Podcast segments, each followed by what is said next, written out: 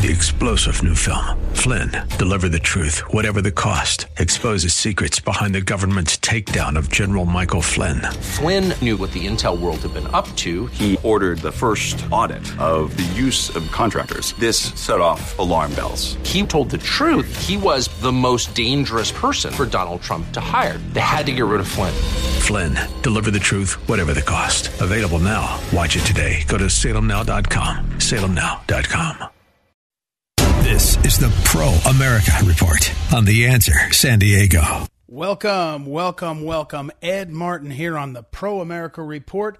Another wonderful episode ready for you all. And please don't forget, visit proamericareport.com, proamericareport.com. Sign up there for the daily email, Monday through Friday at 8 a.m. East Coast time. I send you an email. It gives you what you need to know. Wink, W Y N K, what you need to know. Uh, a few links, a few comments, some insight often uh, sets up your day. So please go to proamericareport.com. Sign up there for the daily email, Monday through Friday at 8 a.m. East Coast time. I send you an email. It gives you what you need to know. Wink, W Y N K, what you need to know. Uh, a few links, a few comments, some insight often uh, sets up your day. So please go to proamericareport.com and sign up for the wink. Today is what you need to know. The segment I opened the show with.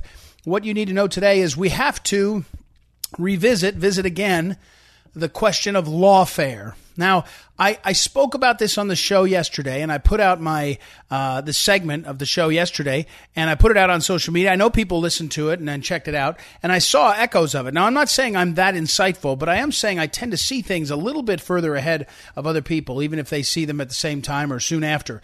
I guess it would be a better way to say it. And so I was commenting on how Kyle Rittenhouse, who is go- either is going to be acquitted or if he's convicted, it will be thrown out uh, uh, later because there's obviously no real serious factual basis for him being charged. It's a scandal that he was even charged. If you're watching the Rittenhouse trial, and I, I let me be candid, I'm not watching all of it. I'm watching clips of it. I'm watching coverage of it. But here's what you need to know: lawfare is not actually about fundamentally using the law to its legal conclusion. That's actually a benefit if it happens, meaning if this prosecutor, Binger, I think his name is, who has clearly done a pretty terrible job, and, and really the terrible job is that he, it's a scandal that he took this case uh, uh, to trial. But now he's made mistakes. He's he's um, he, Rittenhouse took the stand, and he the prosecutor actually brought up that Rittenhouse stayed silent after he was arrested. Well, that's constitutionally protected. You're not allowed to say that in front of the jury. You shouldn't say it anyway. But anyway, he's making all these mistakes, Binger. But Binger and the lawfare only means that one of the options is that you actually get the conviction. Because if you don't get the conviction, there's all kinds of other ways for lawfare to succeed. And I want to point you in the direction I see this heading. Right now, lawfare, for this to be a success of the left in destroying a young, what, somewhat conservative? I don't know. Is, is the guy, he's not even a voter. Rittenhouse is a 17 or 18. What, is he, uh, is he a conservative? Is he a MAGA guy? He looks like it. Is he a Second Amendment guy? He looks like it. But I don't even know much. All we know is that he's been vilified as a bad guy. But at this point, only a couple things are the logical conclusions, and none of them are good for Rittenhouse. Let's be rosy first. Let's be the most optimistic. He's acquitted, and he writes a book, and he explains it, and he goes on to have a quiet life. Well, you know, ask the Atlanta bomber the guy Jewell, Richard Jewell, who was ac- accused of causing this terrible uh, tragedy and then later was acquitted. Ask him how his life went. I don't think he killed himself, but he died of lots of suffering. Had a miserable, you know, terrible life. I mean, God love him and rest his soul. Or I mean, pick up pick someone who's completely innocent. And so Rittenhouse, the best, the rosiest scenario is he gets acquitted. The media leaves him alone. He writes a book about it or not, and goes on and marries a nice girl and has 2.5 kids and is a is a uh, you know as a, a truck mechanic or owns a small business or whatever. That's very unlikely in this environment. The most likely scenarios are one of two, and they run along the same course. At this point, conviction and sentencing to jail seem almost impossible. The, the judge seems to understand things. The Court of Appeals would see the record. Even if this jury went out and voted to convict him and the judge said, well, here's the sentence, I don't think that can stand up. So what's the, what's the more likely scenario? And this is the scenario that lawfare counts on. Because if you can't convict and send the person to jail, well, here's the better path. Here's another path. And this is what's happening. Because lawfare destroys even if it doesn't convict. So what Binger has done, the prosecutor, is forced the judge in the Wisconsin case to get involved, to say, what are you doing? Why are you saying that? You, you, you asked to say that earlier, and I told you in a ruling that you shouldn't say that. You know you're not supposed to say things about the constitutionally protected right to silence in open court. What are you doing? And, and the judge is getting madder and madder. And you know what's happening? The judge is being added to the list of people who must pay the price in this instance. So that judge is already being targeted. He's already being talked about. He's an older guy. He's probably in his late 60s, I think. He probably is getting close to retirement. I guarantee you he'll retire in the next year or so. And he's going to become, it's going to be his turn in the barrel, to quote Roger Stone. And he's going to be faced, and what they're going to say is look, it's a white, bigoted old man who distorted the system, and Kyle Rittenhouse is really guilty. He just got cover from that guy. Just like General Flynn, he, he got cover from a pardon. And the point here is you don't actually, the better thing, if you, instead of allowing Rittenhouse to have a life and admitting you made a mistake for the left, is to destroy everything around it and then say Rittenhouse is really guilty. Rittenhouse only got off he only got not convicted because of the corruption of the system. And you get both. In other words, you are the corruption of the system. That prosecutor is the corruption of the system. That the prosecutor and his team is the corruption of the system. And now they will say with a straight face, but for the corruption of the system, the judge and the others, we would have got a conviction. Look at how bad this is. And that's exactly where it's headed that this will be a mistrial, probably on prosecutorial misconduct, and then there will be foundations and there will be nonprofits founded to fund the study of how Wisconsin, Wisconsin state judges are bigots and white supremacists and how no one can get a fair and equitable deal out of them. That's what will happen. And you watch what the run to destroy everyone will continue. And they lump them all together. You remember how it, I mean, at this point, most people say that the Kavanaugh smears on Justice Kavanaugh you know, the first woman, uh, whatever her name is, uh, Dr. Ford, seemed pathetic enough, at least in my estimation of her testimony. Then they had they had Michael, uh, the uh, the the lawyer who's now going to jail himself, the the anti-Trump lawyer, uh, Avenatti. He he produced some other crazy woman and another one or something. I don't know. There was two or three that were saying things that were so outside of the pale. People said, "Yeah, that's not going to fly," and Kavanaugh was confirmed. But now you don't actually have to go for the truth. You can just say the system is corrupt. You can say Kavanaugh was saved, even though he was a violent offender. That's what they say. Just like Rittenhouse was saved by the system. The system which is oppressive. You see how you win either way? Lawfare either convicts and sends people away, targets them, or it destroys and destroys the system. And it's it's it's an incredible uh, box that we're caught in, and we're watching it happen. Again, the problem right now is if you hate the system, if you hate America, if you believe the system is not worthy, which is what the left does, then you don't mind lying and putting on a fake case against an 18 year old kid, which is what the prosecutor did to Rittenhouse. And when you can get a conviction, when you can force through a conviction, then you take it and you crow and say, ha ha, we got the system to work. But when you actually don't really believe, because they don't believe in the system, they believe in, in power and manipulation. Then you say, well, if we can't get him convicted, we'll just take the system apart and we'll blame the judge. We'll blame his family. We'll blame the community. We'll blame, we'll call everybody a white supremacist. And when it's done, Rittenhouse will spend his life, his life defined by the hate that these people brought. It's an unbelievable trap that we're stuck in that's happening to this country, and we're watching it on TV. because the Rittenhouse uh, case is uh, broadcast. And the idea that more Americans aren't up in arms over this is is a is a credit to the narrative machine which is spinning this and trying to make it not clear what's happening. And two, I believe, it's part of the power of the powerlessness.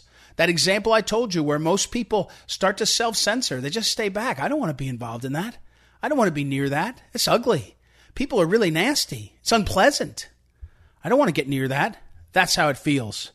That's how it feels. It's a really dangerous time, and it's terrible stuff, and that's what Lawfare is doing. All right, we got to take a break. When we come back, we got some great guests. Don't forget, please visit proamericareport.com, proamericareport.com, and sign up for the daily uh, emails uh, and uh, the updates every week, Monday through Friday. ProAmericaReport.com. Be right back. Ed Martin here on the Pro America Report. Be back in a minute.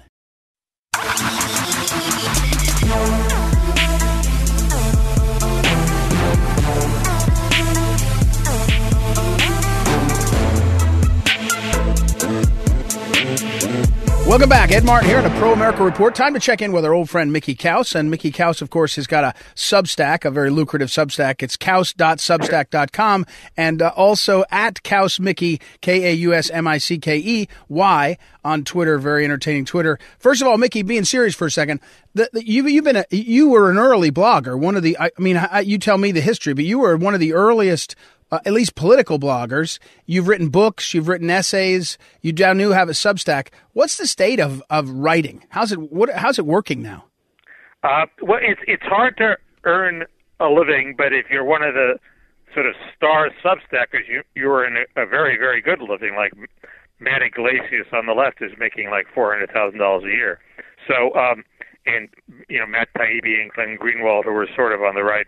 So um, it's possible if you're a star to make a lot of money, but for the the, the average sort of you know workman of journalism yeah. aren't making that much money anymore, and it's hard to find a job. Uh, my main problem is that everybody's trying to get attention by, by doing like flamboyant takes, and right, right, and, uh, and and I think it's bad for discourse, and it's it's it's infected the Congress. I mean, we see congressmen who used to just be backbenchers now they can be like you know, uh, hey, look at me, like I'm Marjorie Taylor Greene, I'm doing this, or I'm Paul Gosar, right. Paul Gosar, I'm doing this, and it's not clear that that's healthy either. Well, and, and AOC, AOC. I mean, I, I tell people, uh, you know, if you, you have one, if you're a freshman, let's pretend there's going to be a hundred new uh, members of the Republican caucus next year. Let's just pretend because a bunch will retire. Right. And there's a hundred. You'll get one, you have one vote that's meaningful. It's speaker. After that, you're told to go back to your office and, and we'll, we'll give you your pin. You can go to the buffet. Except now you can you, now you can come up with an angle and you could be on Fox News or CNB uh, if you're on the right and and uh, CNBC and MSNBC on the so. But sliding over to that, the model, the problem is the model of social media, right? I mean, the the print fell apart because the social media and, and in your Twitter feed again, we're talking Mickey Kaus. You mentioned a couple times er, in the last little while on on um, uh, Facebook, the power of Facebook. It's it's the social media that dominates the world in terms of where people go and, and how agitated they need to be to come back again. I guess that's right, and cable news, but social media is how you get on cable news, I guess. Uh, and I, right. yeah, I, you know, and I, I like the fact that there's a diversity of voices, but um, there's this dynamic where you have to be crazier than the last guy in order to get attention is the problem. I mean, it, it is yeah. on the left with AOC and those people too, uh, uh, just as much. Uh, but um, it's it, it's just sort of um, you know, it, and the problem is, you know, Kevin McCarthy thinks he's going to take over, and he probably is as Speaker of the House.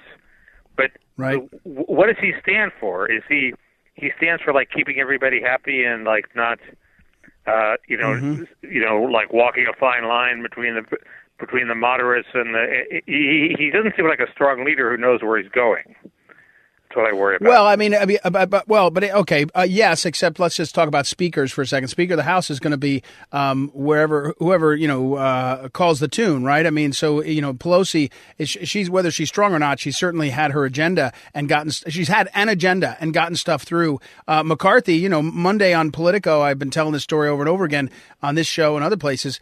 Politico ran a piece. I'm sure it was planted by Republicans that K Street is opening up the coffers to, to because they think the Republicans are going to get power in the House. And and what are they doing? They're buying the they're just buying the real estate. So the question is is better. I think is you're right. Is not what his principles are, but who's the next speaker? What's their vision? And Pelosi had a vision when she was either in power with the, with the presidency or not, and she was pretty darn good at it, right? I mean, she and, and the Republicans haven't, I don't know, been as good at that. But let me pause though and go back. I want to go to Facebook for a minute because you put on here, you know, what you just said about how you need social media to get on TV and to get famous and all. The problem, the, the, the bigger problem here is that the social media people they have a position. They're not hiding it really anymore. One of them is open borders or or be open to the the border being you know the border being open is a good thing if you go on and try to be against that. I mean, they're not even hiding that. Zuckerberg at least his 419 million dollars that he gave to election authorities, he could pretend that oh, I want good elections, I'll let people vote. Uh, on the on the whole initiative about the border and about wanting cheap labor, they're not hiding their position and in fact therefore they're participants unregistered lobbyists and really good at it, aren't they? Well, right. And I, I, I had this crazy thing happen on Twitter today, which is if you type in the name of uh, Zuckerberg's lobbying group, which is called FWD.us, uh, it, yeah. it automatically gives you a link. I don't want to link to them, but you can't type in their name without linking to them because Twitter's giving them favorable treatment. I mean, it, it, that sort of embodies to me the sort of cozy Silicon Valley cartel that's trying desperately to influence the debate in favor of open borders, and um, it's yeah, like you say, it's it's it's completely out in the open now. Uh, we're talking with Mickey Kaus again at Kaus Mickey on uh, on Twitter. Also, his Substack is over at uh, let me get it right. It's um, uh, excuse me, it's kaus.substack.com. Uh, Mickey, you've watched a lot of politics ebb and flow. Uh, right now, uh, what's the conventional wisdom is it's flowing away from the Democrats. However, on their major initiatives, the uh, growth in um, uh, immigration and then the growth in government they're doing that. I mean, they they don't need to have the Congress to do a lot of that. Um, I don't think they'll get the big uh, uh, Build Back Better done now at all, my instinct, but they still have tons of sort of tools in their arsenal. Where's the politics of this go? Is there any way it, it doesn't go the way it looks like it's going? Uh, I, I'm not so confident that they're not going to get a good chunk of the Build Back Better bill. I mean, they have to sort of pass something, don't they?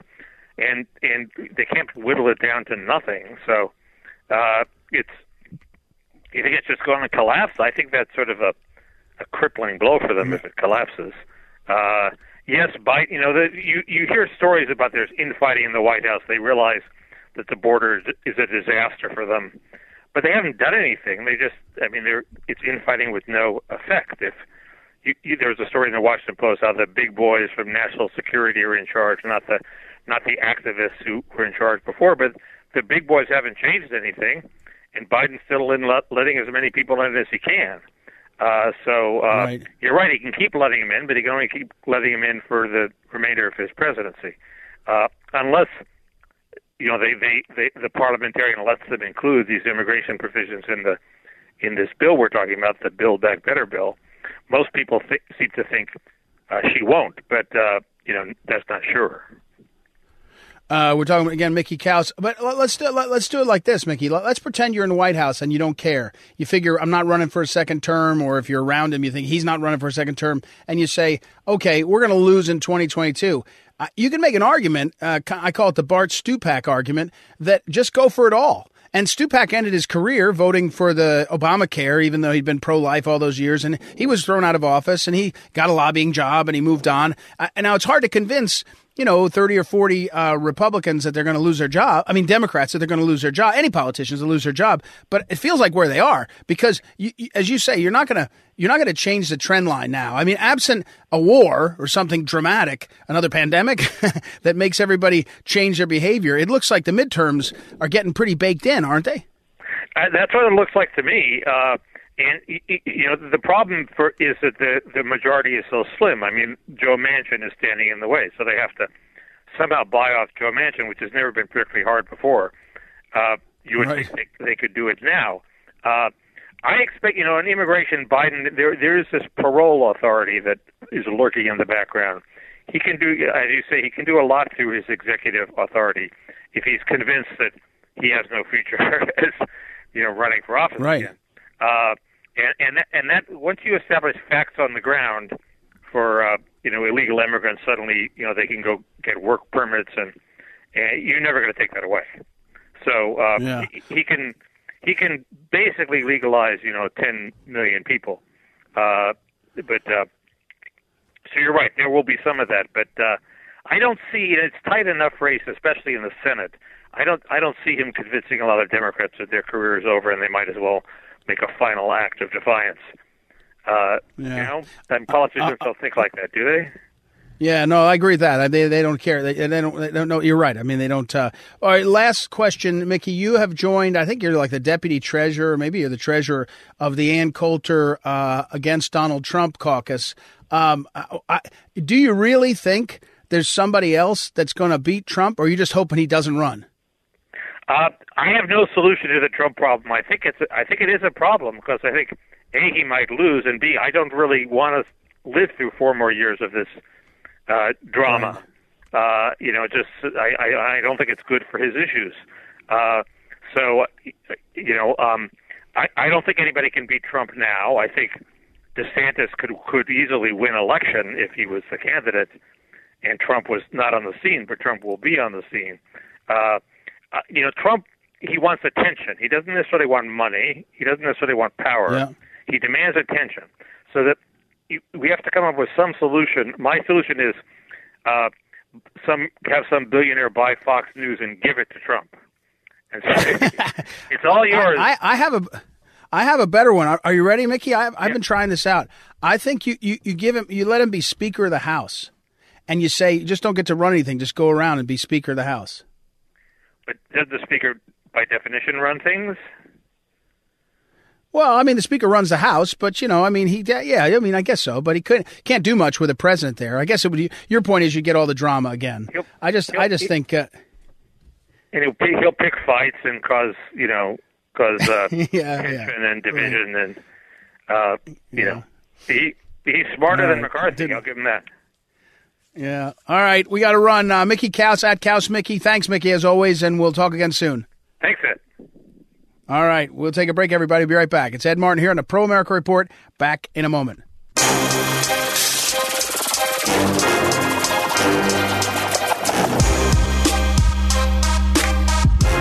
Welcome back. Ed Martin here on the Pro America Report, checking in with our old friend, new piece, Economic Populism and Cryptocurrency. And welcome back, Ted. How are you? I'm good. Good to, good to be talking to you. Well, so first, do what I t- do. Answer my wife's question. I was telling her I was going to talk to you about this. I gave her a copy. I had printed it out, and we were looking at the. You know, my notes are all over. She says, "Ed, you know what is cryptocurrency? Why does it work?" Ah, So go ahead. Can you explain that to her? yeah, yeah, yeah, sure.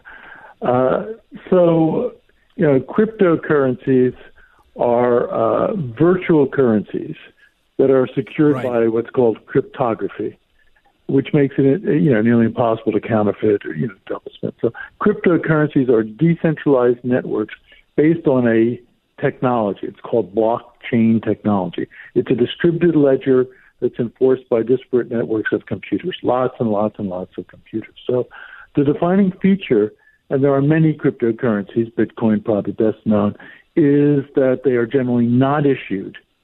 Uh, this is controversial by any central authority, which renders them then theor- theoretically at least immune to government interference and manipulation. So the takeaway here for my piece, um, I'm taking this Yeah. out of the context of a report of the Bank of International Settlements in uh, in Switzerland, who was very critical of of the anti-globalization move and of cryptocurrencies. The takeaway here is Right. And I put these in quotations, out of government control, ergo grassroots, populist by definition.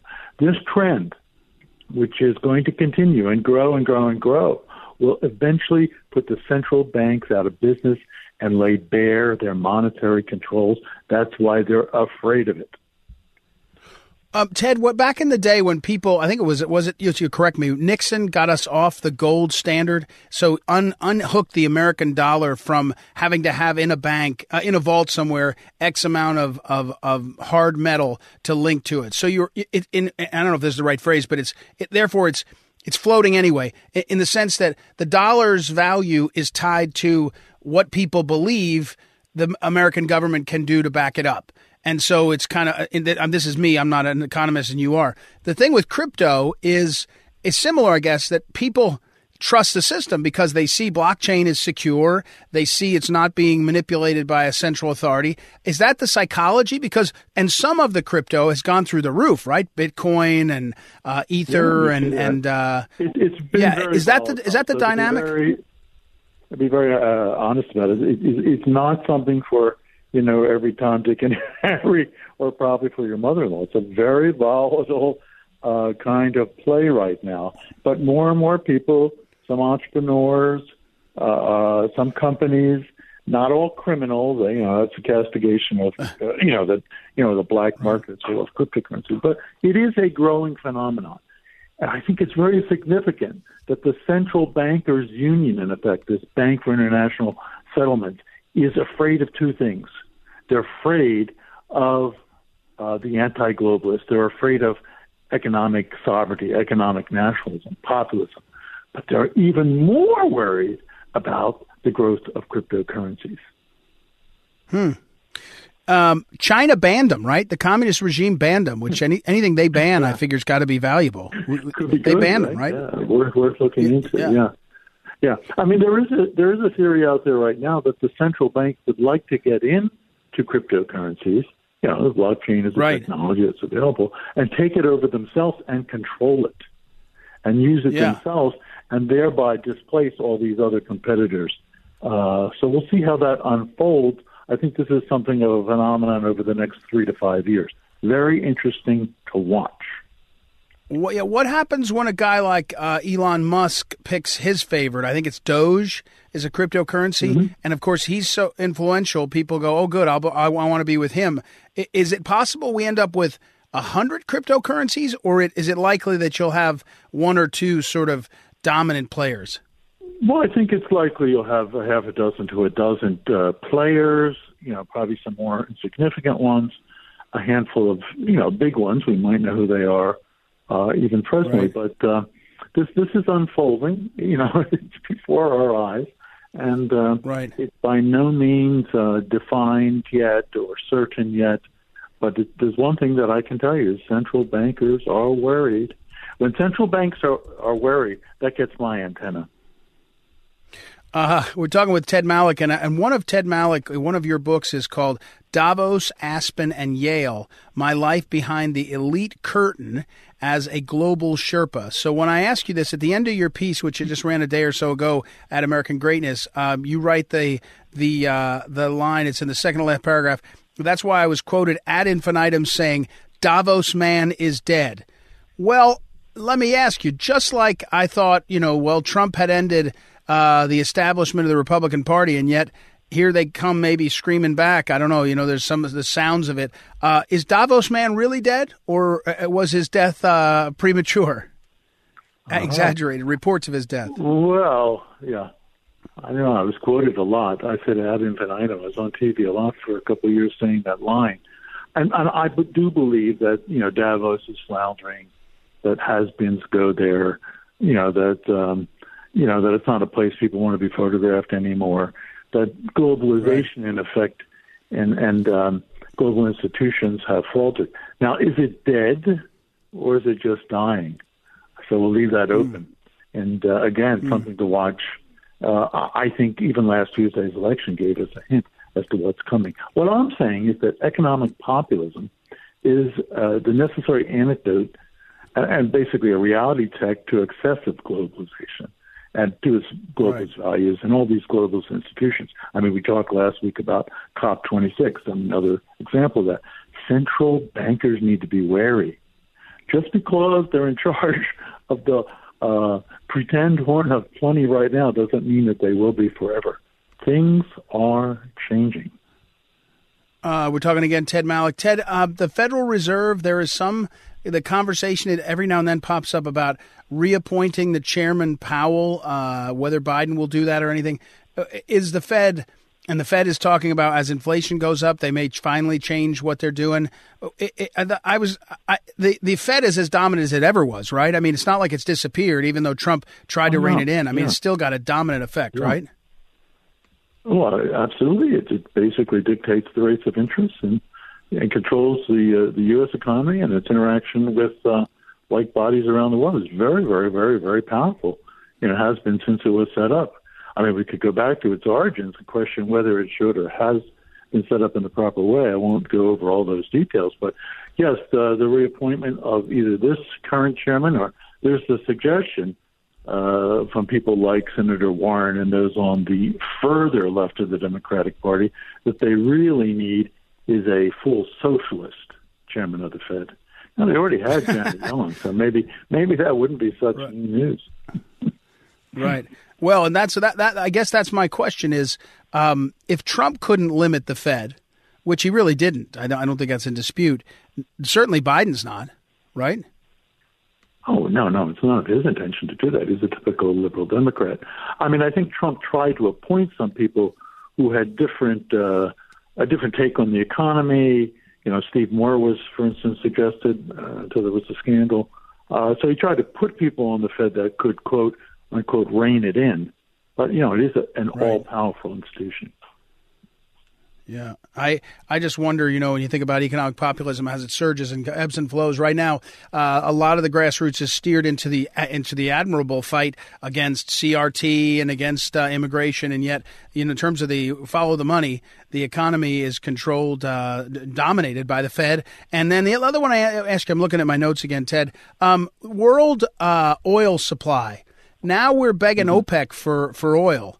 Um, you know and yet, in just a couple of years, Trump got us energy independent. Is it that easy for us to get back? I hate to say it. Can we get back on our feet quick, or uh, you know, what's happening here? Well, Larry Kudlow went on television yesterday. Said it could be done in two to three months. So I worship Larry Kudlow. If he says that, I believe him. Uh, all you'd have to do right. is turn the spigot back on in Texas, Oklahoma, and North Dakota I would say reopen these pipelines. I, I know that environmentalists don't want that, but uh, yes, the U.S. could be energy independent again in a short duration. It wouldn't be a cackling, laughing matter, as our Secretary of Energy Granholm suggested the yeah. other day on a business television show. It's not funny when people's heating oil bills go up 30, 40, 50, 60 percent, and when we're paying in California, we're paying well over five dollars a gallon so be thankful for you're paying 330 somewhere else in the country. But uh, it, it really is hitting people. That means the working poor. It means the middle income people. It means families, people that are you know living paycheck to paycheck. Uh, you know, not yeah. not the people who are going to Davos, not the people that are eating at the French Laundry either. well, not not the people that are jetting off to uh, uh, hmm. uh, um, uh Scotland to talk Glasgow. about uh, global yeah. warming, and uh, yeah, yeah, exactly. So, all right, Ted Malloch, as always, thank you again. Your the piece is over on American greatness, economic populism, and cryptocurrency. I'll post it up on social media. Thanks, Ted. Okay. All right, we'll take a break, everybody. We'll be right back. It's Ed Martin here on the Pro America Report. Back in a moment. This is the Phyllis Schlafly Report from Phyllis Schlafly Eagles, a national volunteer organization founded by Phyllis Schlafly and continuing to uphold her legacy by opposing radical feminism and representing a traditional conservative perspective in our nation's capital. And now, from the archives of Phyllis Schlafly Eagles, here is Phyllis Schlafly. Today is Veterans Day, a day when we honor the men who have served our country and thank them for their service and sacrifice to defend us. This holiday was originally known as Armistice Day. It was established to remember the 1918 signing of the Armistice Treaty and to honor the heroes of World War I. In 1921, Congress ordered the building of a tomb to honor the men who had given their lives. One unknown American soldier was chosen to be buried in the tomb. When the Navy ship Olympia arrived in Washington with the body of that fallen soldier, America responded. The band played Onward Christian Soldiers as the casket was taken to the U.S. Capitol, where the soldier was laid in state. President Warren G. Harding, other government officials, and thousands of Americans paid their respects to this fallen soldier. On the morning of November 11th, this soldier was given a military procession to Arlington National Cemetery and buried in what is now known as the Tomb of the Unknown Soldier. This tomb has been guarded around the clock by dedicated servicemen and women since 1948. The honor for the sacrifice of this soldier was evident once again when the guards refused to leave their post during Hurricane Sandy. In 1954, the day was officially renamed Veterans Day by President Dwight Eisenhower to honor American veterans of all our wars. These brave men who are willing to sacrifice their lives for our freedom should be celebrated. So on this special day, when we pause to reflect on the sacrifices made by men and women willing to lay down their lives to protect and defend our Constitution, our freedoms, and our way of life, let us be proactive and prayerful in showing our gratitude. This has been the Phyllis Schlafly Report from Phyllis Schlafly Eagles. Whether it's the vision of our founding fathers, the courage of our veterans, the moral compass of Christopher Columbus, or the fortitude of presidents like Lincoln and Reagan, the truth of history should not be undercut by liberal ideology. At Phyllis Schlafly Eagles, we honor history even as we look to the future. Join us at phyllisschlafly.com. That's phyllisschlafly.com.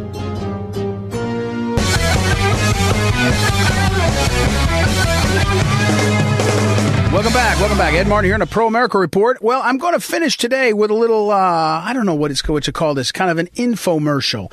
But I'm going to float out there an issue that I want you to start thinking about because I can't tell you how important it is. And I don't know yet how it's going to come, how it's going to play out. And it's this. Um, so let me first tell you, my uncle Larry. So my wife's uncle. So we call him Uncle Larry. He's my by marriage now. He's my Uncle Larry. Wonderful guy. Has had a wonderful life.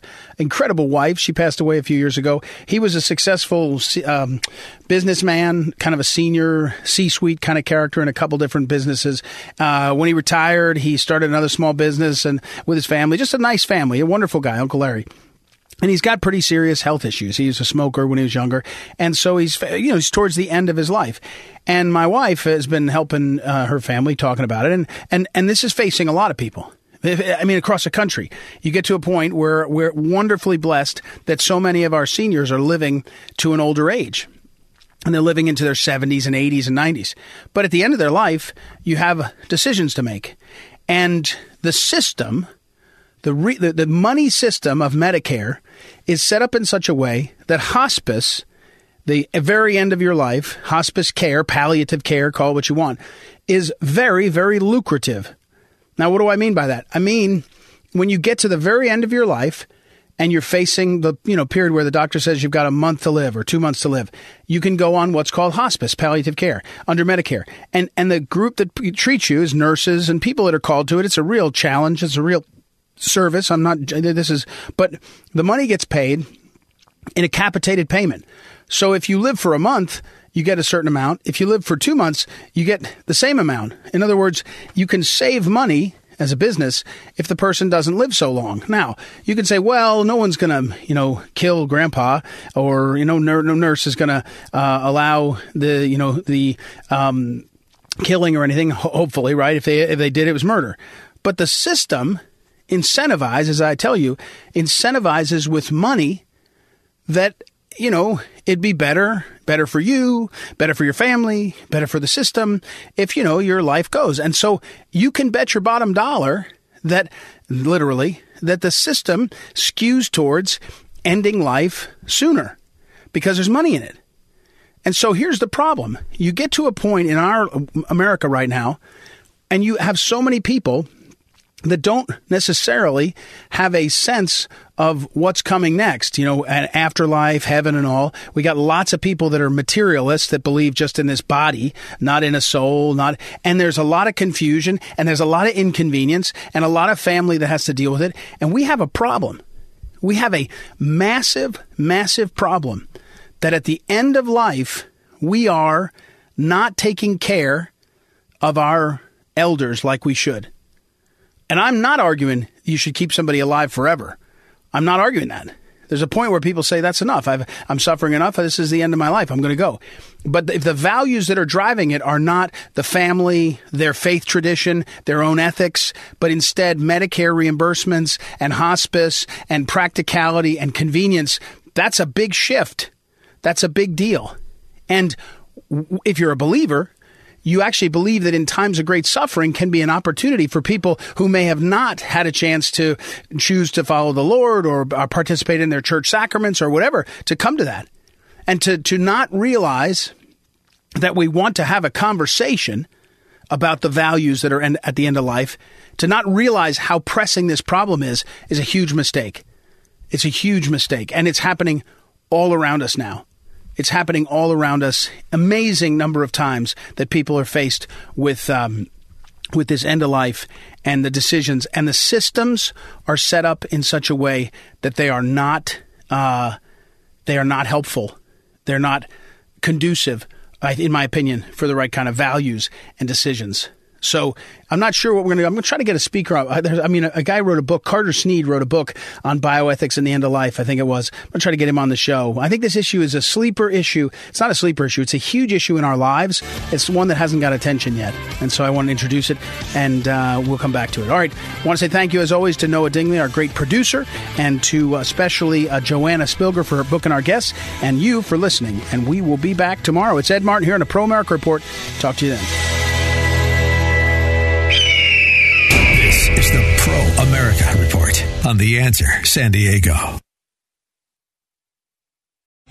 Three star general Michael J. Flynn, head of the Pentagon Intelligence Agency, knew all the government's dirty secrets. He was one of the most respected generals in the military. Flynn knew what the intel world had been up to, he understood its funding. He ordered the first audit of the use of contractors. This set off alarm bells.